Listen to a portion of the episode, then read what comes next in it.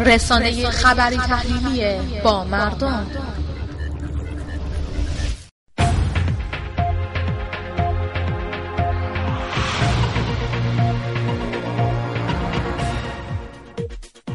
مراسم تشییع پیکر علیرضا فنگ جوبنه 29 سال بعد از شهادتش صبح امروز در رشت برگزار شد. رئیس اداره حفاظت محیط زیست آستانه اشرفیه گفت موردی از اطلاع انسانی آنفولانزای فوق‌العاده از پرندگان در این شهرستان گزارش نشده است.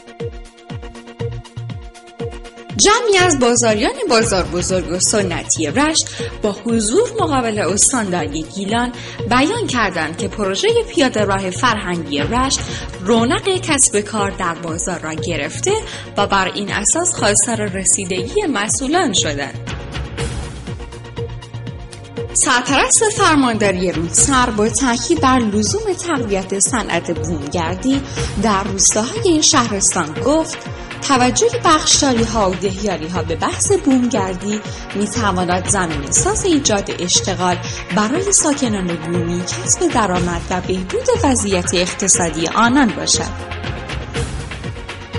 مدیرعامل شرکت کاسپین کارمن از صادرات بیش از 90 درصد دستگاه های دیاگ تولیدی در شرکت مدفوع خود به بازارهای منطقه‌ای و بین المللی خبر